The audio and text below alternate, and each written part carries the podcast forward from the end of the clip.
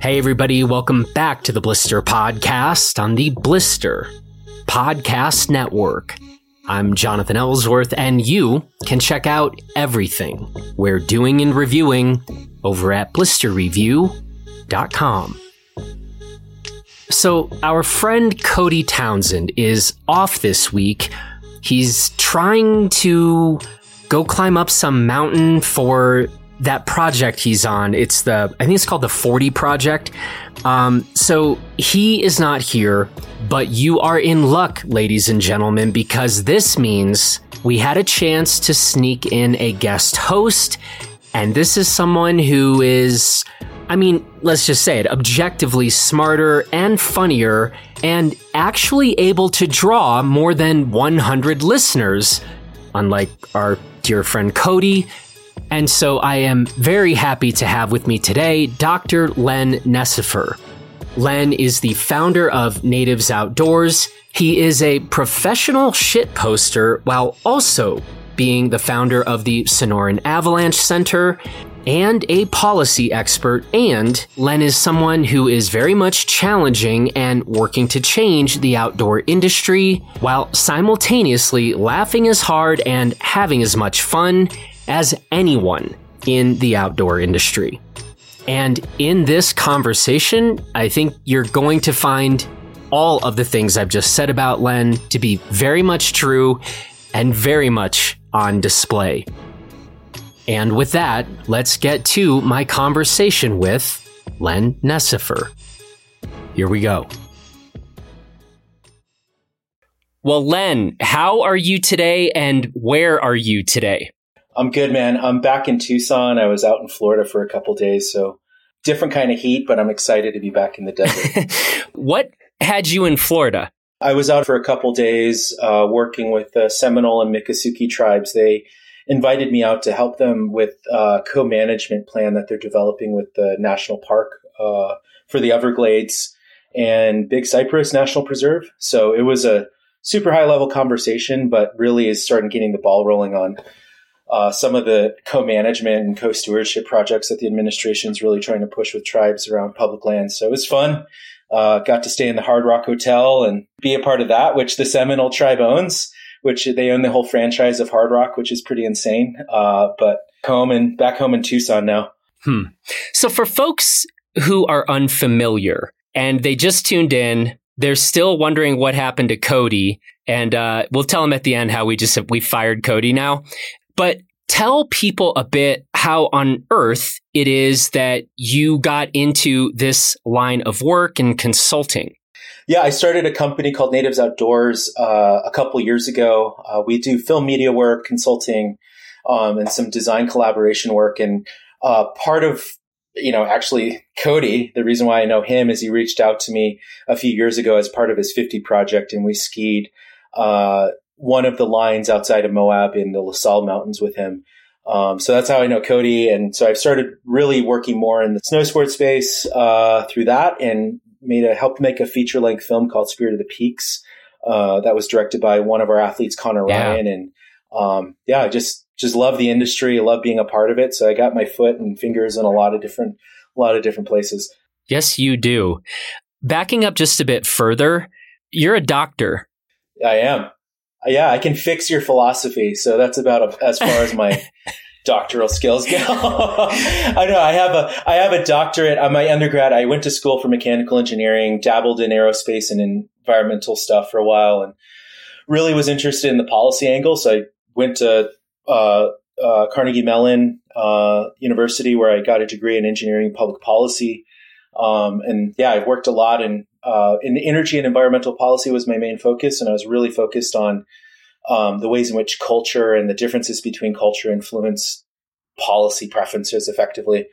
Um, and yeah, that translates a lot into my work now because you know when we go outdoors, we're seeing the outdoors and our experience through the cultural lens, and you know it's not that different from you know whether we're skiing or climbing or whatever it is to creating environmental policy. That lens is always there. So I found that really interesting, and so that's led me working in government, doing these sorts of things. But you know, I eventually found my way to the outdoor industry uh, through Bears Ears, uh, mm-hmm. which is you know this co-managed national monument, and I realized very quickly that the culture and nature of work in the outdoor world was very much, uh, well, m- more suited to my lifestyle. so I made the jump about uh, six years ago. What was the title of your thesis? And if it doesn't have the word shit posting in it, I don't believe you. uh, I I literally just had to Google it because I totally forgot. uh, but it's development of a decision aid for energy resource management for the Navajo Nation, incorporating environmental cultural values. real, real succinct. Yeah, yeah, and I have three papers up there. I got those, you know, it's like the, the first most cited paper on Google Scholars, Energy Development in Native Americans, Values and Beliefs about Energy from the Navajo Nation, which was a fun paper to write, but uh, yeah, very different world and definitely not shit posting. Which uh, maybe is the right segue to my next question. Uh, speaking of shit posting, tell the people a little bit about the Sonoran Avalanche Center. Yeah, totally. I totally blindsided you at that uh, at the panel at the Blister Summit. yes, you did. I just rewatched that segment, but for those that were there, I gave this cold open, very serious. Jonathan and I just met. I don't know what thirty minutes before, yeah. something like that, and you know, I just, I basically said what I do at the Sonoran Avalanche mm-hmm. Center is I'm the chief facet officer for the Sonoran Avalanche Center, which is a for profit avalanche center based in Tucson, Arizona. And you might ask why we're for profit. Well, like unlike most avalanche centers, we like that, we like that grind set. And so we're open year round. We focus on non-snow avalanches and also trying to expose the conspiracy of big avalanches because you know, avalanches drive more people to ski in resorts, and we think there's a profit motive there because, you know, as a for-profit entity, we can see these things pretty clearly. And yeah, we really we work a lot in climate messaging. We work in getting out the vote, and you know, most days of the year, we're just posting nonsense to the internet, which um, you know is I guess we're a marketing agency at that. you you do it you do it well. I, I I was funny. I um I'm pretty sure I was I like woke up or something. I don't remember what time of day, but I saw that you had just posted again your intro from the summit. And I just was, I was watching myself. I was so delighted. I was so happy with what was going on here. And I was just like, are we just gonna do this and like you know forget the other panelists for a minute and like we're just gonna do this the whole time? And oh my god. Um, it, it, turned out that was a great conversation. I, am really really happy with it. Um, but i it was a hell of an opener. You were you you came in hot. I came in really hot. And I'll tell you, Jonathan, I was not planning to do that until like about five seconds before I was supposed to give my intro.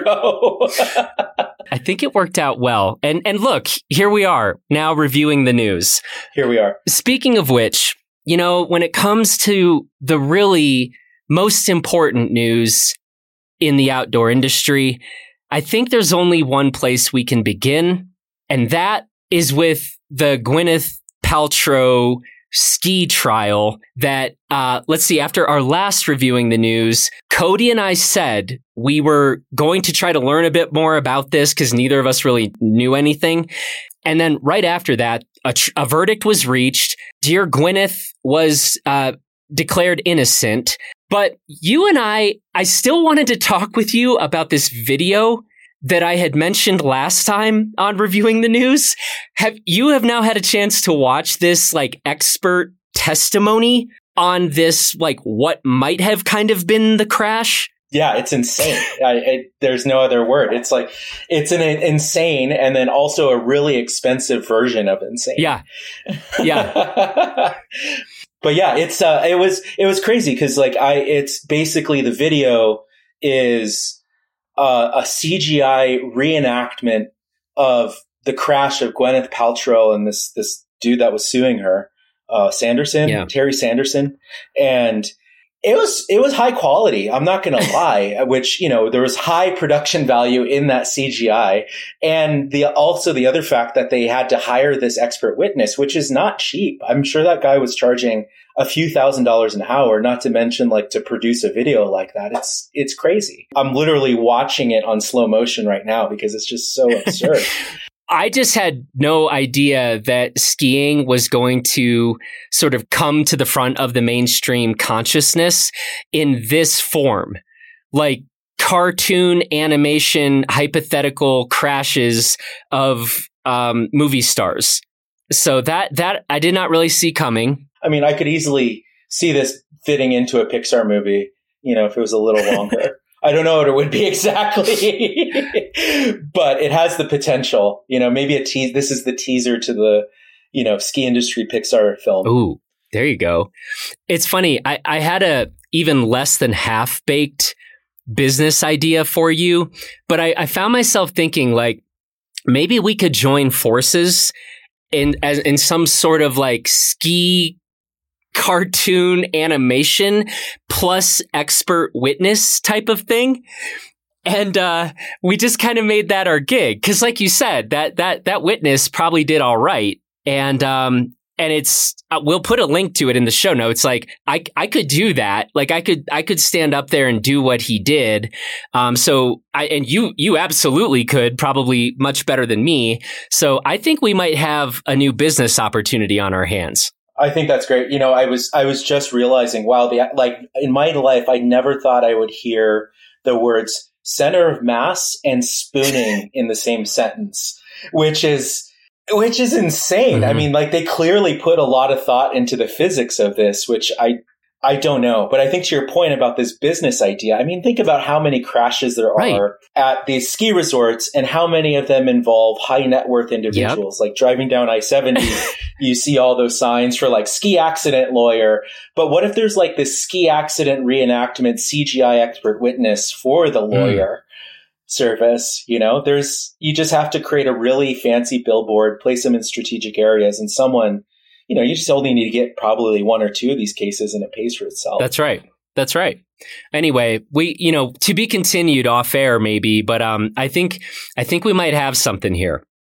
So, um, yeah. And I will have to say, while I, I spend very little amount uh, of my time defending Gwyneth Paltrow, I actually am really happy that she that this got that this got dismissed because I am not at all a fan of frivolous lawsuits and this very much seemed like one. And so I will say I'm very glad that this got dismissed and and if I were her I'd be real bummed that I had so much time and energy wrapped up in this stupid case and um here's to uh, fewer frivolous stupid lawsuits out there.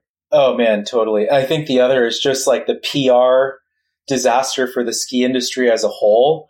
Just trying to talk about diversity and equity and inclusion, and you have the claims of harm being that you couldn't enjoy the wine uh-huh. and whatever, whatever Terry Sanderson's claims were. Was like, oh my god, stop, stop, just make this end. Yeah, make this end. this is not good. This is not good for the the image of the ski industry. I think there was also because I think I commented on this. I think I saw a claim about I had to miss half a day of skiing. You know, and I actually said, I was like, yeah, I'd be mad about that too. But I, did, I missed the part about I couldn't enjoy the wine. So, um, yeah, we're, we're, we're really, we're really plumbing the tragedies of, uh, of this event. Um, my God. next, yeah, next time we need to put a monetary value on our ski days. So. Yeah, yeah, exactly. That's our that's our exactly. Homework. All right, let's let's quickly uh, move away from this. Um, we like to do recurring thing on reviewing the news called Blevins Corner, and we have a really interesting piece to discuss. On April 13th, Jason Blevins in the Colorado Sun published this article titled Luis Benitez Returns to Outdoor Recreation Political Landscape with Push for a federal office.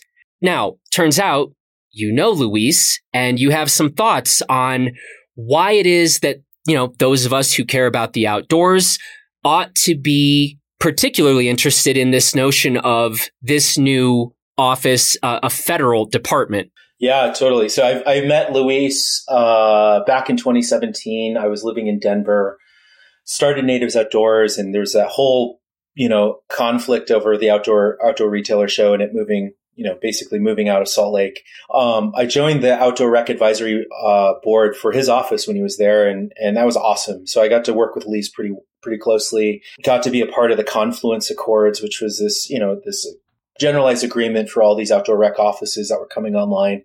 Um, and it's been amazing to see, I think, since that time, how many offices of outdoor rec um, are starting to pop up across the mm-hmm. country. Mm-hmm you know, like Massachusetts has one, and there's a bunch of others that I was surprised to see when I started Googling for in preparation for this podcast. And, you know, I think one of the things that like the is is really key about these offices is that it provides a foothold and a platform for the outdoor industry, which is a massive part of the US economy. The measurements for the GDP of the outdoor industry began in you know, mid 2000 teens. And then in 2016, they released this final number and really gave the horsepower to say this industry needs a voice and needs coordination at a state level to make this happen. But one of the things that Luis identified early on and a number of others was that there's no presence at the federal level. So you have, you know, a lot of industries and sort of these office, these coordinating offices that exist in the federal government for things like farming or industry or agriculture, but not at the outdoor rec level.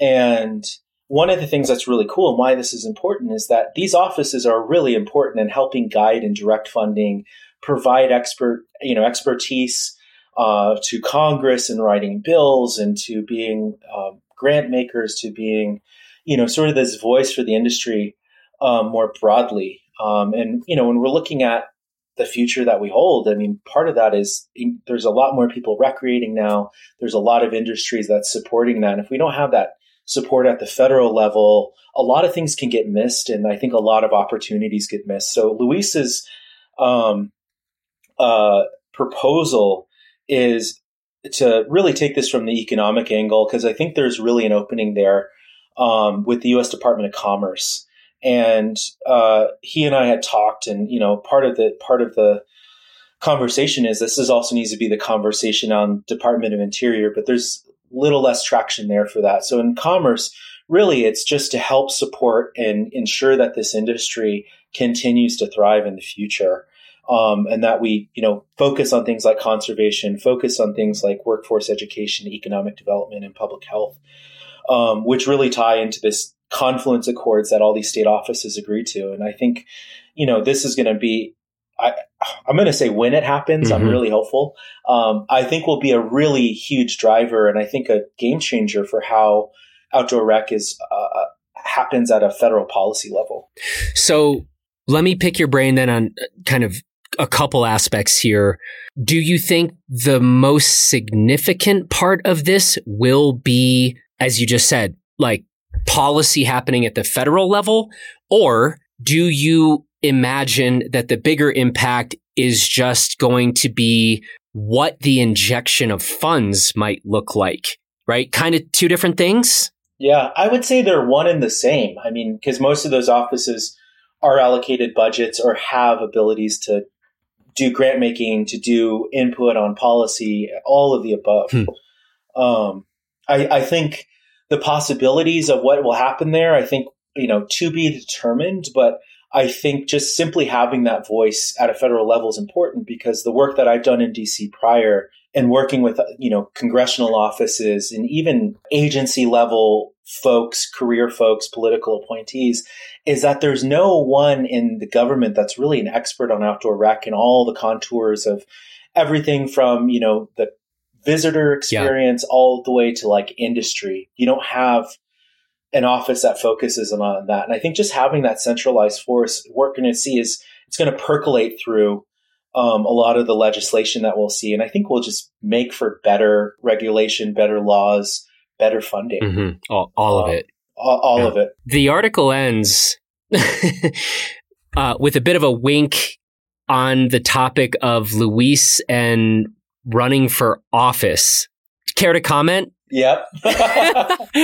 I mean, you know, if you have a book being uh-huh. written, uh-huh. an autobiography, I mean, it's very much the hallmarks of what politicians do when they're on that path. And I mean, it, would be be awesome to see someone who's climbed Everest seven right. times, then you know go climb to hope maybe the highest office in the land. We shall yeah. see.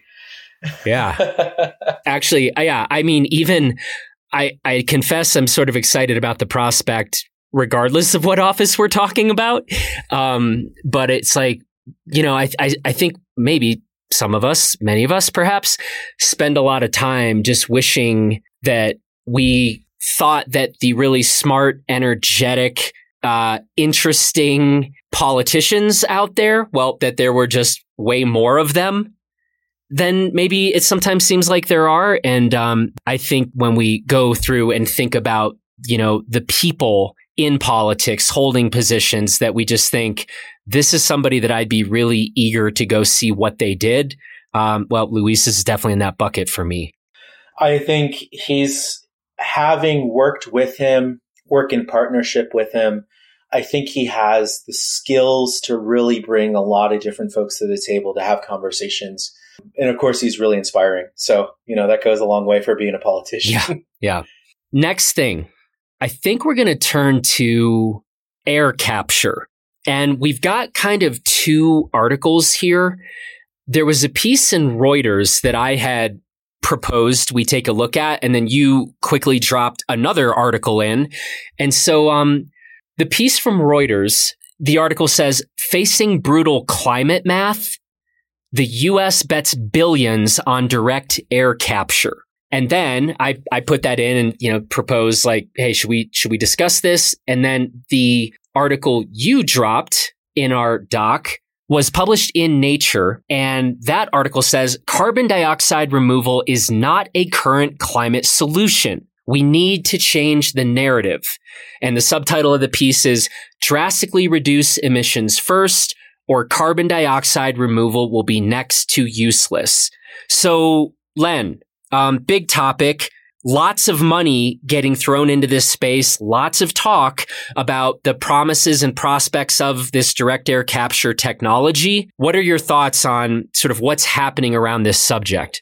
Yeah, it's there's a lot of money going into it, and I think there should be. I mean, this is um, it's a big, big engineering hurdle that we face in large part because of cost um, and because of yeah the constraints around carbon dioxide removal. Um, the nature article uh, basically to talk about what co2 capture is is that effectively this is either chemical or physical ways in which carbon dioxide uh, is removed from the atmosphere and then uh, stored in a permanent or semi-permanent storage structure or product or whatever it may be.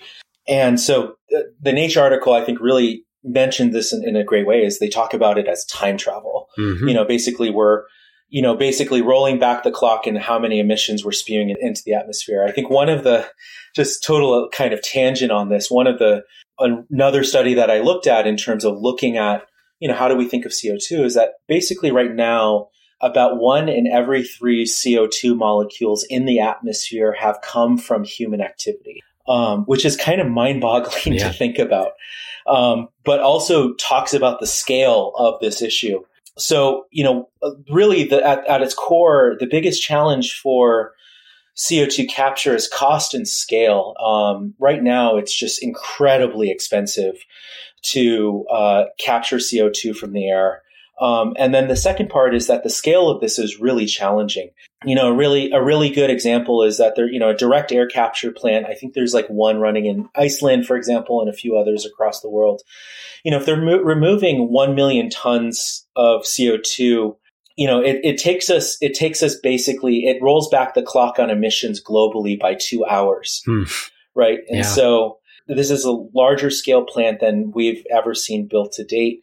These plants are generally tend to be very energy intensive. And so if you're, you have to, in order to make this equation net out, to actually have it be a net reduction, you have to have all of that energy coming from renewable or lower carbon or renewable sources because they're very energy intensive.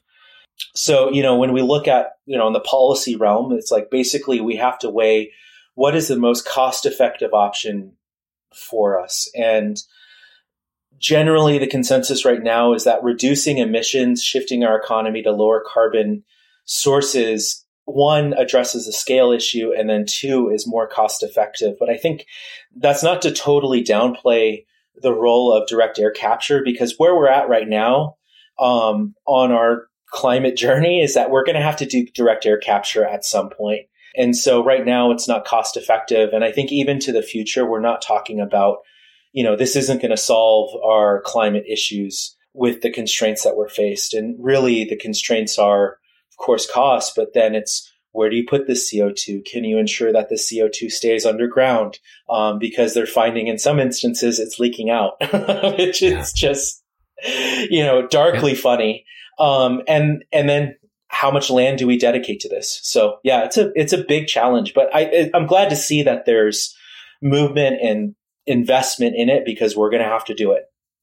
That's interesting. I mean, I, I, I think, I feel like I've read enough articles or heard from enough people who don't actually have that same conclusion as you that they're just like no this isn't this isn't part of the actual solution.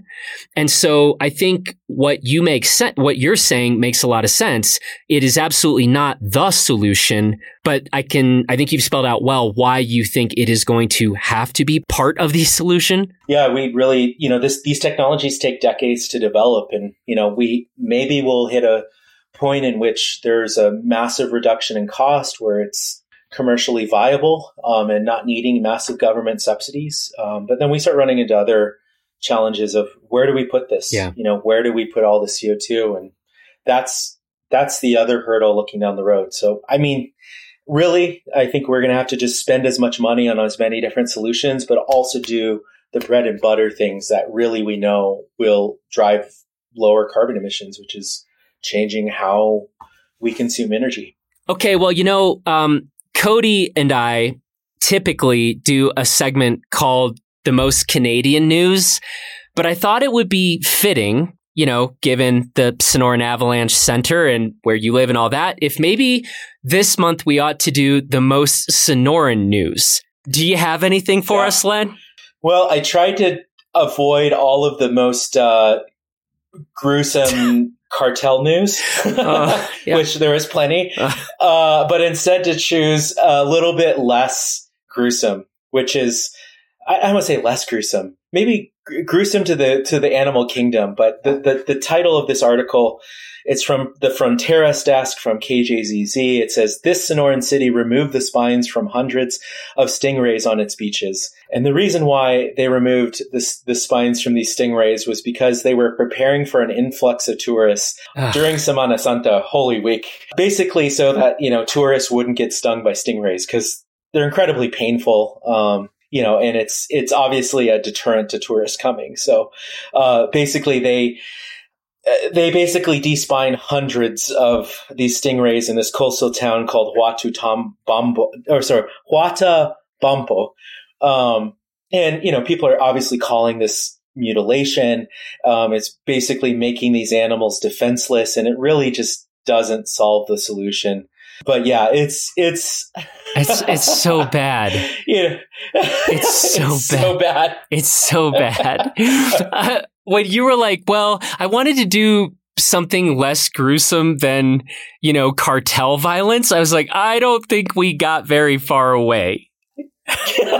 I, I, also think no, this is an example of why human beings we probably need to just go extinct as a species. Like we just we go around mutilating stingrays so we don't upset the tourists. Oh man, I know. It's it's like uh, yeah, like taking the antlers off a bull elk or something yeah. because they pose a threat to tourists. It's so bad. uh, I'll try. To, I'll try to find a little bit more uh, uh, lighthearted news from from the Sonoran Desert next time. okay, okay, yeah, we, we, might just bring you back to find some, uh, yeah, so find some more cheerful news from from that corner of the world. Dear Lord, totally. people, dear Lord. Yeah. Okay. Yeah. Usually, usually the ones with Canada are just kind of fun, and it's like, oh, yeah, beavers are wreaking havoc and forcing people to go outside and enjoy nature because they're chewing down, you know, power lines and interrupting internet. And it's like it's actually turns out to be lovely. Not not quite the same story here. Um, But yeah, I think the, the other the other uh, news article I'll just read the title yeah. was Caborca cartel fends off Chapitos in Sonora, Mexico. I just was like, ah. you know. yeah. Well. Yeah. Uh, it's a big world out there. Um, okay. Well, it's a big world out there. It's a big world. Well, here's hoping and praying for all the stingrays. may, may, they, may they, they, they said they said they stopped the person that was doing it, so I think we're good. Oh, they they. So wait, this was a rogue mission. This wasn't like sanctioned by I, the uh, tourism association. Uh, you know, I mean, government, you know, government control, presence of government in northern Mexico is tenuous at best. So it was probably one of those things where, you know, local guy who runs a tourism business was like, Hey, these are like keeping people away. So let's solve the problem. Let's go to the root of the problem. In his mind, the root of the problem. Uh, and yeah, he probably, he started doing it. And then I think probably the government got wind of it and then public outcry, government steps in, asks them to stop. Wow. Okay. but yeah, government, government role in Northern Mexico is tenuous at best. Yeah. Gotcha. Okay. All right. Um, my goodness. Um, maybe it's time we hurry on to Mountain Town advice. Let's see what you got for sure. us here. Here, I don't think this involves the mutilation of any stingrays. Um, so it's just, it's maybe devolves the fact that no one can find housing anywhere um, in any mountain towns. But um, you know, this is now this is our uplifting segment. So you know, the, the mutilation of affordable housing. Yeah, yeah. From one from one mutilation to the next. Um, Caitlin writes, um, "Hey there, big fan of the podcast. My Mountain Town question is about help with housing. There is a position opening for the company I work for in Telluride, Colorado, and I am going to apply, which would mean relocating there. I really hope I get the job. I am super excited about the opportunity. It's the same position I currently have, which is a visual merchandiser for Patagonia, but in a way more dream location. I think it would be an ideal place for me to live. I have started looking at housing there to get an idea of options, and there seems to be almost nothing available, and I can't afford to buy a home there. I just want to rent a one bedroom apartment for 1200 to 1500 max a month. I don't know if, if that is possible though. I currently live in Portland, Oregon, and with this job, I am able to get a one bedroom apartment for around that price, uh, actually a little bit less so. Do you have any tips or even connections for housing opportunities around Telluride? I really want to try and get this job and will be so bummed if the only thing preventing me is housing. Thanks so much, Caitlin. Len, thoughts? Oh, man. Oh, man. As much as I don't like saying this, it's just, I've heard this story time and time again. Uh, yeah, I mean, it's, I mean, you live in a mountain town, don't you, Jonathan? Yeah, I do. I live I live in a very inexpensive mountain town that we call Tucson, Arizona. Mm-hmm. So it's a little bit different, but you know, the time and the folks that I know and live in Telluride, you know, there's a lot of resources and one of the one of the things that end up ends up happening is that people commute in from you know the sort of bedroom kind of call them bedroom communities but the small communities that are around there and um, a lot of the deals happen happen by word of mouth. Mm-hmm. Um, and yeah, happy to happy to connect you with my homies that live there if they have leads. Hmm.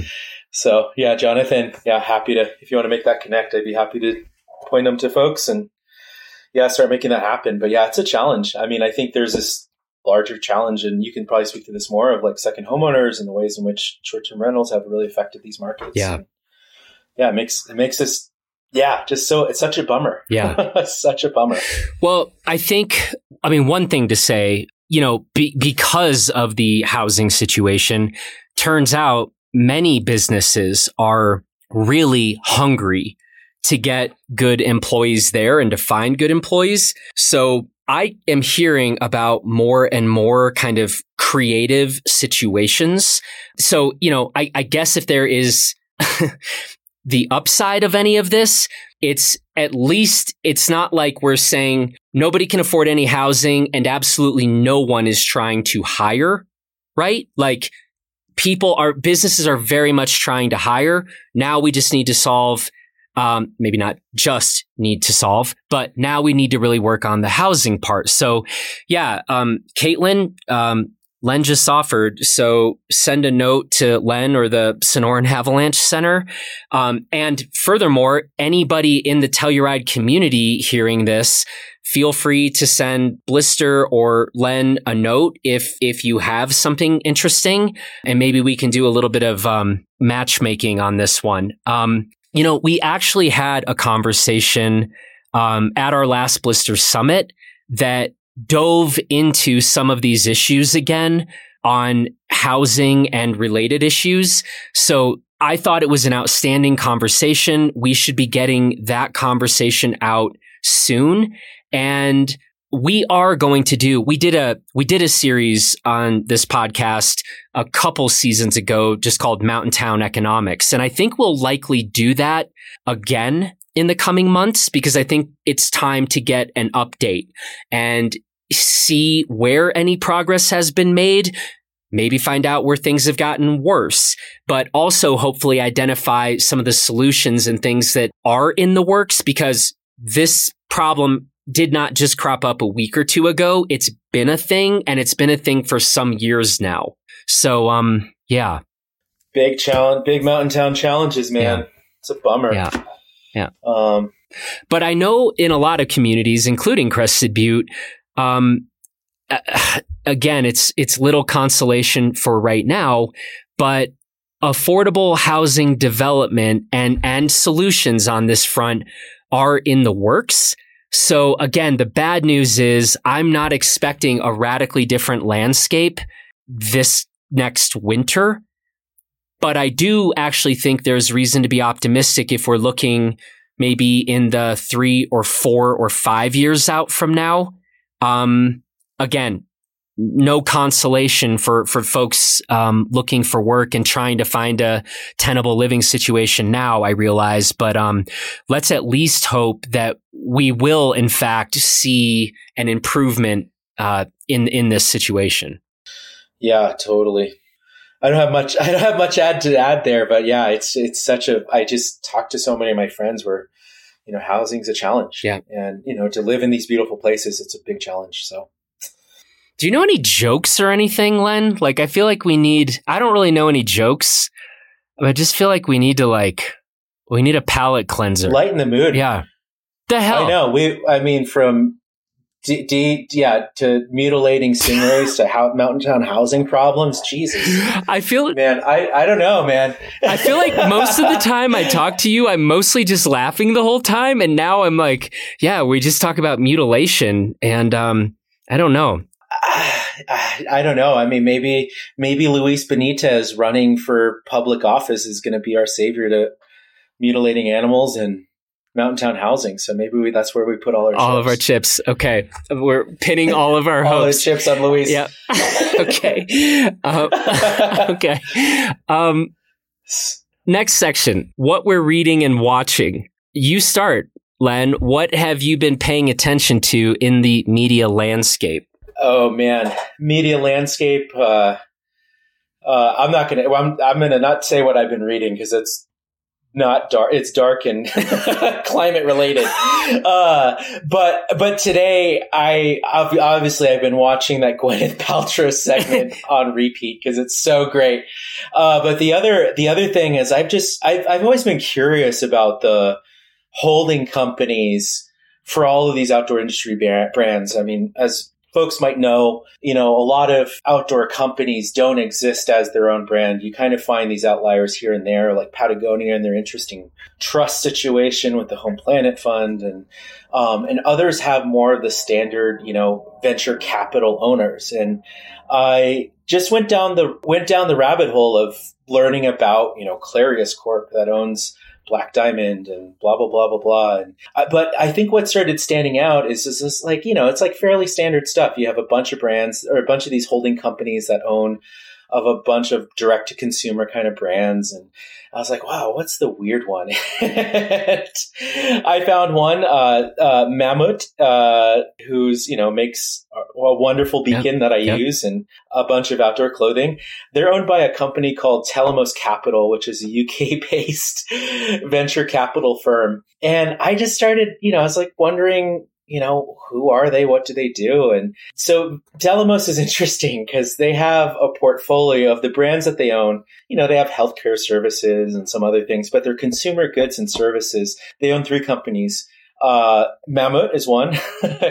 Vittoria Tire, which is a large manufacturer of bike yeah. tires, wonderful Italian bike yeah. tires. And the last is the Lovehoney Group, and so it's like, huh, what's the Lovehoney Group? And so I, I reading from their website, it says the Lovehoney Group is the world's leading sexual well-being company, delivering qualitative and innovative pleasure products to customers across the globe via own and direct consumer web shops. And I was like, what the hell? so these holding these holding companies are interesting because the way that they're structured is that basically all the profits from these companies flow upward to the holding company and then they'll redistribute across these brands. So I was like, a sex sex toy money has either ended up in Mammut or vice versa. to me, this is this might even be better news than Luis Benitez running. I love this idea. I also I think instead of like talking about it blister that how we like review outdoor products. I just want it. we from now on just review pleasure products. That's what that's what we're calling mountain bikes. That's what we're calling skis and snowboards. Yeah, they're they're pleasure products. Obviously. I mean, I mean, honestly, Jonathan, it's a bigger umbrella. Right? You know, it's like diversifying the business. Right. Exactly. So, yeah, you can, uh, you can, we start our new animation slash expert witness testimony branch of Blister. And then the, and then you can help me, you know, spearhead the whole Blister pleasure products. By the way, the blister. It's a terrible. I know. I don't know if that's a good thing. It's like we test them until we get blisters. Like what? Like I don't know, man. That sounds like a lawsuit to me. Yeah. Okay. Okay. Yeah. need to. We need to. Yeah. Oh my goodness. Um, well, you know, I, I'm not at all mad about this one. I I think it's great. I'm trying to think of crossover products, you know? I mean, there, there's the outdoor industry. I like to say it's the outdoor industry urge to collaborate with anyone. I think I've seen the just funniest and weirdest brand collaborations in the outdoor industry. Uh, so I don't know. Maybe it's like the love honey I don't know, Barryvox. Uh huh. Yeah. I don't know, Beacon. Who knows? yeah. Or um, uh, maybe, let, yeah, this could be a new like a new outdoor focused dating app right? Like marrying Beacon right. and that like your search for love and pleasure. So there's kind of a Beacon technology vibe, but also, you know, um, a pleasure product element to it. So I think, I think there are some, some crossover opportunities here. Or I mean, even like uh, you know the the speed wax that you use on your skis in mm. the spring. I mean, it's like what if there was like the Lovehoney Mammut speed wax? or you know the speed lube maybe that's what we have to call oh, it. Okay. Okay. Um, multi-purpose product. You know it's like the 13 in one shampoos. Right. Exactly. Yeah yeah. Um yeah. oh my god.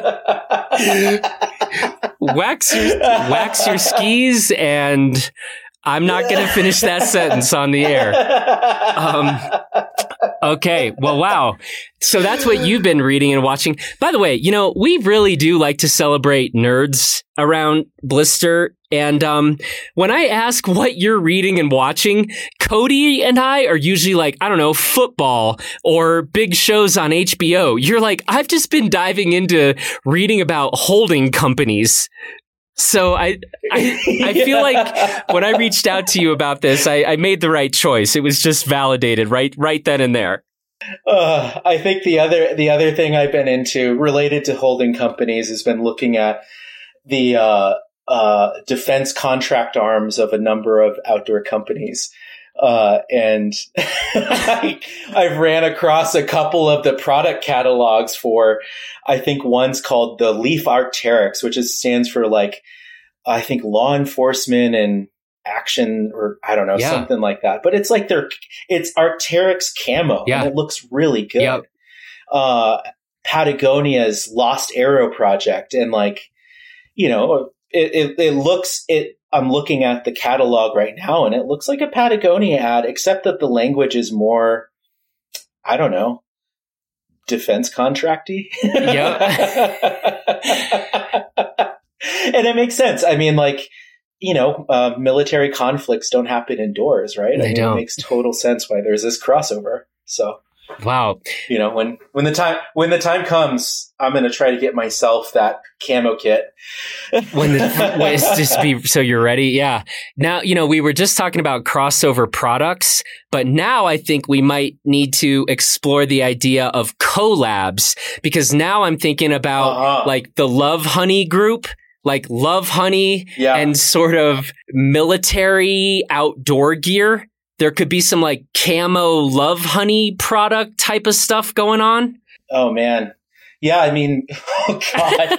I think the the one the one the one thing that I was messing around with uh Chat GPT a few days ago is I was wondering what a collaboration between a backcountry avalanche safety company and Raytheon missiles would Oh my like. god. And I just fed to I fed to Chat GPT, write me an Instagram post for a like a SponCon ad, sponsored content ad on Instagram for a Raytheon missile system, the Sidewinder AIM 9X for avalanche control in the backcountry. And it spit out, I think, one of the best sponsored content posts I've read. And it was literally for a missile that you can take in the backcountry, uh, you know, ostensibly to set off avalanches and to keep your homie safe. Uh, and you know, of course, you know, I was thinking of like, okay, what what's the product discount code for the influencer in that? Maybe it's like mission accomplished ten.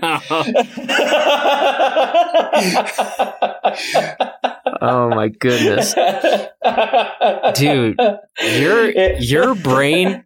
Your brain works in mysterious ways, man.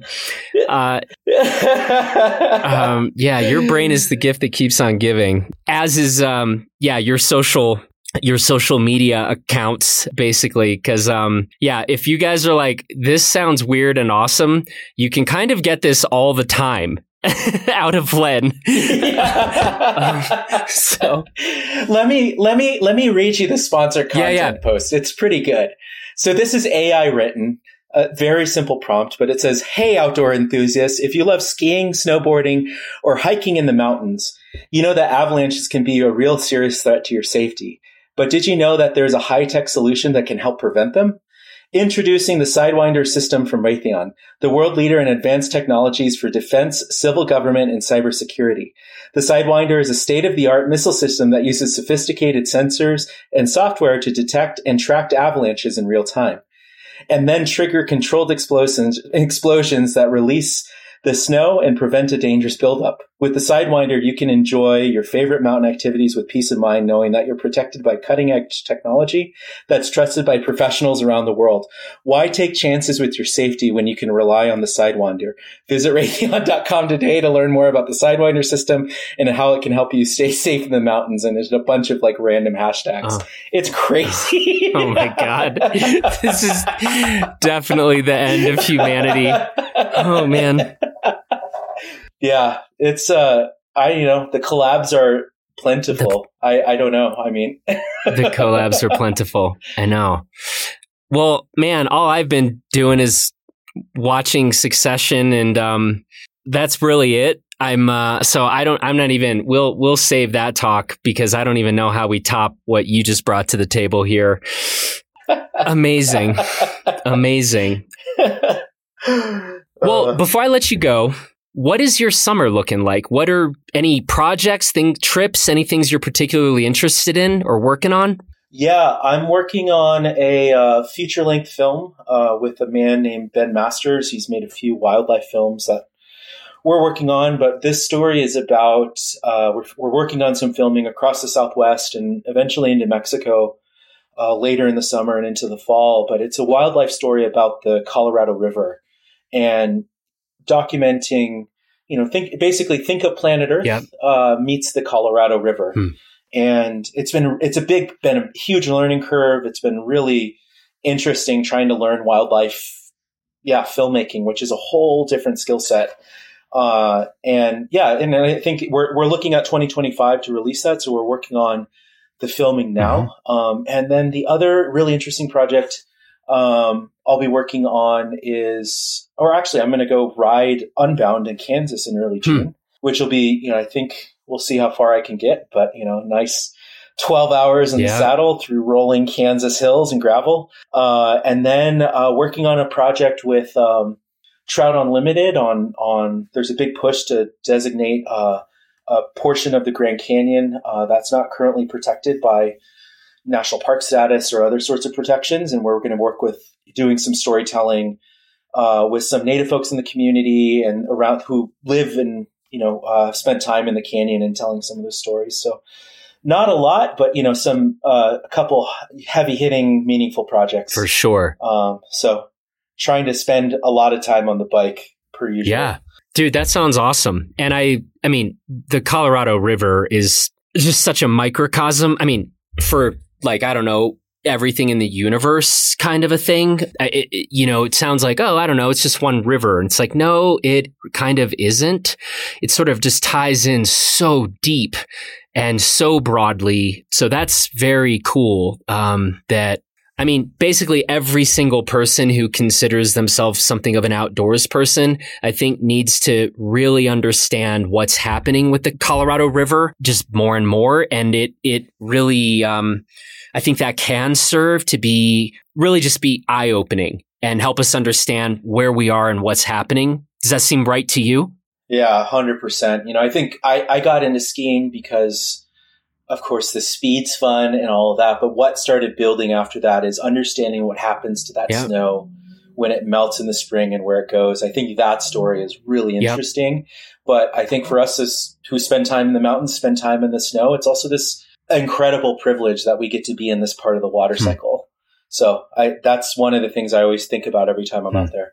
Well, hey, man, um, great having you on. And um, I'll let Cody know that uh, we don't need his services anymore. So, you know, um, I think I think it's obvious. Um, I think it's obvious. Everyone, I'm sure, listening will just be like, "Yeah, why on earth would you bring back that whatever that he whatever what's he off doing? It's called the 4D project or something like that." Um, you know, we yeah, totally, we can just let him focus focus on that. I think it's the 48 project because a couple of the lines have collapsed. Oh, oh man. uh-huh. Uh, not to tie the climate angle in again, but oh my god. exactly. Um, but um, man, it's it's always fun to talk, and I really, really appreciate the way you're thinking about things, what you're thinking about, what you're working on, your scope of work and thought is very impressive to me. And um, so I, it's always a pleasure to get to kind of connect. And uh, I appreciate you doing this. And I look forward to more chances to connect down the line. Definitely. Thanks for having me on. Well, sure. And uh, enjoy the bike and be nice to all the stingrays out there. I'll try my best. Take care, man. Take care, Joe. Well, that's it for this edition of the Blister Podcast. I want to say thanks so much to Len for being an incredible guest co host. And you should definitely check out what Natives Outdoors is up to. You should also be following the Sonoran Avalanche Center on social media if you are not already doing that. And if you haven't yet watched the video of the panel session that Len was on at our last Blister Summit, it's called The Future of Snow Sports. You should definitely do that because Len is dropping a whole lot more information and excellent ideas, as are our other panelists on that session. So we're going to include a link to that in the show notes of this episode. And finally, just a shout out to my regular co host, Cody. Folks, I'm recording this outro on Sunday evening, and I was just texting with Cody, and man, he is on a bit of an epic on his current mission. So send Cody all your good thoughts because he could use some right now, and cross all your fingers. And um, maybe he'll tell us a bit about it on our next reviewing the news episode. But he also said that on our next reviewing the news episode, we might just do three hours of talk about succession and like five minutes about outdoor news because obviously we got some catching up to do. So anyway, we'll see what happens next month. But Cody, um, man, good luck with everything. And to all of you, I hope you have a great week. We've got a lot of stuff coming down the pike on Blister, more Blister Summit videos, a ton of podcasts this week. So check out all of that and get yourself outside. And in addition to a guest co host this week, we've got a guest podcast producer. The strikingly handsome Justin Bob is stepping in for Taylor Ahern this week. So, J Bob, thanks for grabbing the wheel on this one and hope to see you soon, bud. All right, everybody, take good care. Talk to you soon.